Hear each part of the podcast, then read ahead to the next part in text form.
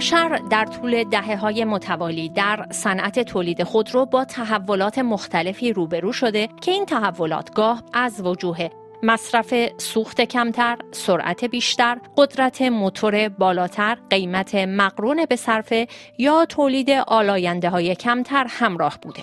ماشین تسلا اختراع بشر در اوایل قرن 21 برخی از این وجوه را مورد توجه قرار داده. تسلا یک خودروی تمام برقی است که در ابتدا با قیمتی همگن با خودروی لوکس به بازار آمد.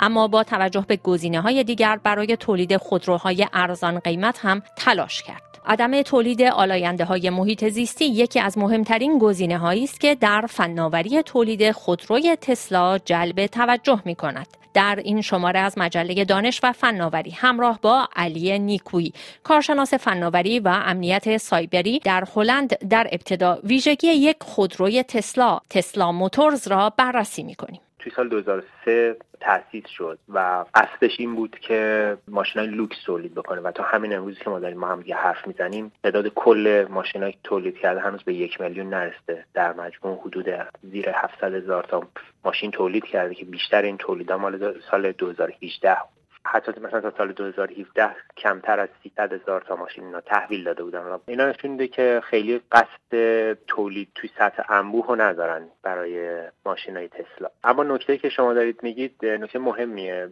چون تسلا وقتی شروع کرد به تولید ماشین در واقع توی رقابت با جی موتورز می‌خواست ماشین های الکترونیکی تولید بکنه که بعدا فیچرهای دیگه هم به ماشیناشون اضافه کردن. که مثلا مهمترین ویژگیشون که اصلا متمایزشون که از بقیه شرکت ها اون که به اولین شرکتی بودن که برنامه خودران یا همون پایلوت رو به ماشیناشون اضافه کردن. با یه سرمایه‌گذاری خیلی عظیمی هم شروع کردن و همینجور هم دارن سرمایه گذاری می‌کنن چون تکنولوژی تکنولوژی جدیدی هست و نمی‌خوان چیزی اضافه بکنن می‌خوان چیزی از صفر تولید بکنن. نیاز است که هزینه زیادی توزیع تحقیقات و تولید یعنی توسعه بذارن اون بخش آرندی بذارن این هزینه ها رو و خیلی هزینه گذاشتن و همینجور هم در این هزینه ها رو می‌ذارن. تقریبا شرکت سوددهی هم نیست تسلا. شرکتی که داره ضرر میده پشت در هم. این مشخصاتش هست اما در مورد بخش محیط که شما گفتین قطعا تولید CO2 به صفر می‌رسه ولی از اون طرف موزل دیگه ای رو می‌تونه داشته باشه و اونم اینه که باتری لیتیومی همین می‌خواستم به مشخصات موتور این ماشین ها بپردازیم. یعنی اینکه موتورش داره چه ویژگی هایی هست؟ موتورش قطعا مثل موتورهای ماشین های بنزینی یا از سوختهای فسیل استفاده می‌کنن نیست. یعنی روی کاربراتور و اینجور چیزا استفاده می‌کنن. به خاطر همینم اصلا اون ویژگی ها رو نداره. اگر کسی ماشینا رو از نزدیک دیده باشه هر کدوم از این ماشین های الکترونیکی و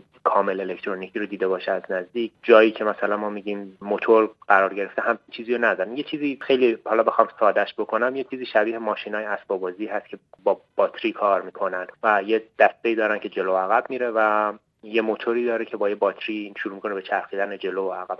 یه چیز خیلی خیلی ساده شدهش اینجوریه. و مثلا مشخصا توی خود تسلا یه مدلی رو اینا گذاشتن که کل باتری کف ماشین هست. و به خاطر همین اون چیزی رو که ما می‌شناسیم به عنوان صندوق عقب و کاپوت ماشین این دوتا کلا خالیه و هر دوتا اینا به عنوان یه فضایی هست برای گذاشتن ابزار و بار و هر چیز دیگری که می‌خواد. مثلا تسلا توی مدل X ش که مدل تقریبا چه گفت شاسی بلندش هست که اندازه ماشین شاسی بلند معمولی هست این به اینی که دو ردیف صندلی داشته باشه سه ردیف یا چهار ردیف صندلی داره بستگی به آپشنی که خود مشتری ها می‌خوان می‌تونن اینو طراحی بکنن برای تسلا فناوری جدید در صنعت خودروسازی الکتریکی دیگر مشخصه های تسلا و باتری های برقی اون چه هست؟ باتری هایی که این ماشینا دارن بستگی به نوعش هست. حالا اگر از خود تسلا یکم بیایم بیرون تر بستگی به مدلی هست که دارن. ولی مثلا تسلا برنامهشون اینه که توی سال 2020 به ازای هر یه بار شارژ شدن اون حجم باتری که دارن بتونه هزار کیلومتر بره. الان تسلا چیزی رو که داره 400 کیلومتر این برنامه رو دارن که زیاد کنن اینو. و رقابت تمام ماشینایی که تو این حوزه هستن هم توی همینه. تسلا از یه تعداد زیادی باتری کوچولو کوچولو استفاده می‌کنه که این ها هر کدومشون 200 کیلووات برق تولید می‌کنن. یه رقابت جدیتری هم که بینشون شکل گرفته و تسلا تازه فکر کنم سال 2017 این رقابت اومده اینه که شما مثلا ماشین بنزینی که داشته باشید میرید توی پمپ بنزین چند دقیقه طول می‌کشه که باگ بنزین رو پر کنید و ادامه بدید. ولی ماشین برقی به محض اینکه باتری شارژشون تموم بشه مجبورن یه مدت زمان زیادی رو بذارن برای اینکه شارژ بشه. از ماشین های معمولی که ممکنه تا 12 13 ساعت طول بکشه. تا مثلا الان تسلا که تکنولوژی جدیدی رو آورده که اونم باز حداقل 3 4 ساعت طول این مشکلی هست که الان همه این ماشینا دارن و رقابتشون الان تو اینه که یک این زمان رو کم کنن برای شارژ شدن و دو اینکه یه تکنولوژی های جایگزین میارن که زمان رسیدن به نقطه صفر طولانی تر بشه که بتونن کمتر از این استفاده و برای این اومدن از پنل های خورشیدی استفاده می‌کنن با تکنولوژی مختلف توی ماشین. همزمانی که ماشین داره حرکت می‌کنه بتونه خودش به شارژ خودش هم کمک کنه. هرچند که اون از یه تکنولوژی دیگه هم استفاده می‌کنن که همون تکنولوژی که عموما به اسم هایبرید میشناسنش اینه که به هر بار ترمز گرفتن خودش کمک می‌کنه به اینی که باتری ماشین هم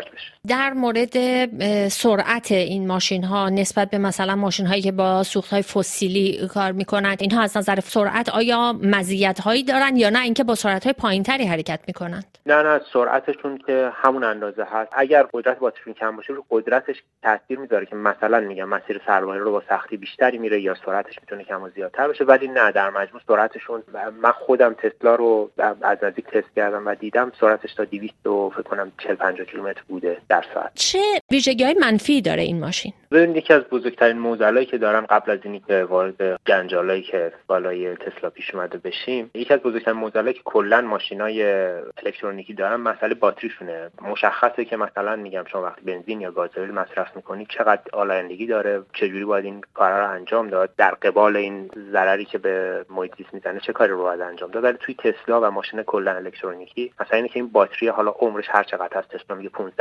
سال 10 سال به صورت مفید 10 سال ولی تا حد اکثر 15 سال می‌تونه مثلا باتری ها دووم بیاره. خب این چه اتفاق میفته بعد از اینی که مثلا تسلا خودش داره اعلام می‌کنه ما نزدیک 700 هزار تا ماشین فروختیم. یعنی 700 هزار تا باتری که یه حجم بزرگ باتری میشه چه اتفاقی براش میفته فقط تسلا و شرکت دیگه هم دارن همین کارو می‌کنن. این باتری باید چجوری بازیافت بشه؟ چه کاری باید درشون انجام بشه؟ یکی از معضلایی هست که جواب خیلی درستی هنوز کسی براش نداره ولی تسلا خودش یه سرمایه‌گذاری بزرگی انجام داده توی شرکتی که اصلا این شرکت رو خریده که مشخصا دارن با اون شرکت روی این کار می‌کنن که کرمایی رو تولید کنن که این کرما بتونه توی بازیافت باتری های لیتیومی کمک کنه. یه نکته خیلی کلی در مورد ماشین های الکترونیکی هست. الان اگر ما دغدغمون تولید CO2 هست ممکنه تو آینده دغدغمون این باشه که چجوری این باتری ها بازیافت کنیم. و این فقط مربوط به ماشینا نیست به لپتاپ موبایل و هر چیز دیگه که ما داریم استفاده می‌کنیم هم ربط داره که به صورت همراه ما می‌تونیم استفاده کنیم جابجاش کنیم. مشخصا در مورد تسلا جنجال آفرینی زیاد داشته تسلا. حالا منهای بحث حقوقی که در مورد تبلیغات نابجا بحث مالیاتی اینا داشتن چند تا بحث جنجالی داشته و اونام همش در مورد همین بحث باتری بود که گفتم که باتری توی سری های مختلف منفجر شده بود و توی کشور مختلف و مشخصا یه موزلی داره که هنوز به مشکل بر نخورده. البته اونا به عنوان یه ویژگی از ماشین استفاده ما اینه که باتری کف ماشین هست و اگر یه موقعی یه اتفاق بخواد بیفته مثلا میگم ضربه بخوره به باتری می‌تونه خطر آفرین باشه. هرچند که اونا دارن از یه لایه فولادی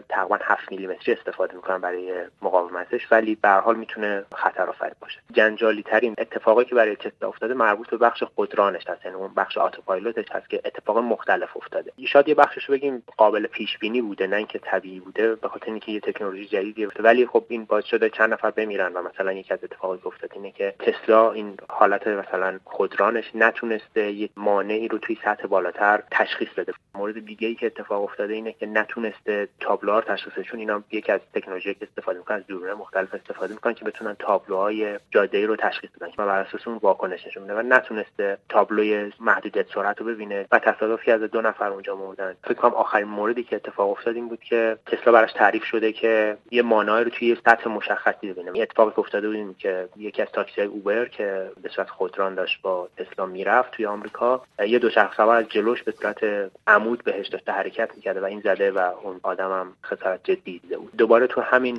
موردا تسلا بارها بارها ماشینا رو فرا خونده بابت درست کردن مشکلاتی که داشتن. مثلا سال 2017 53 هزار تا توی سال 2018 123 هزار تا ماشین رو خواسته بوده برای اینکه مشکلاتشون رو توی پارکینگ و چیز مختلف حل بکنه. شاید یه بخشیش قابل پیش بینی باشه چون تکنولوژی جدیدن. در حال اینا یکی از معضلای بزرگی هست که این ماشین های خودران دارن و زمان می‌بره تا بخوان درست بشن.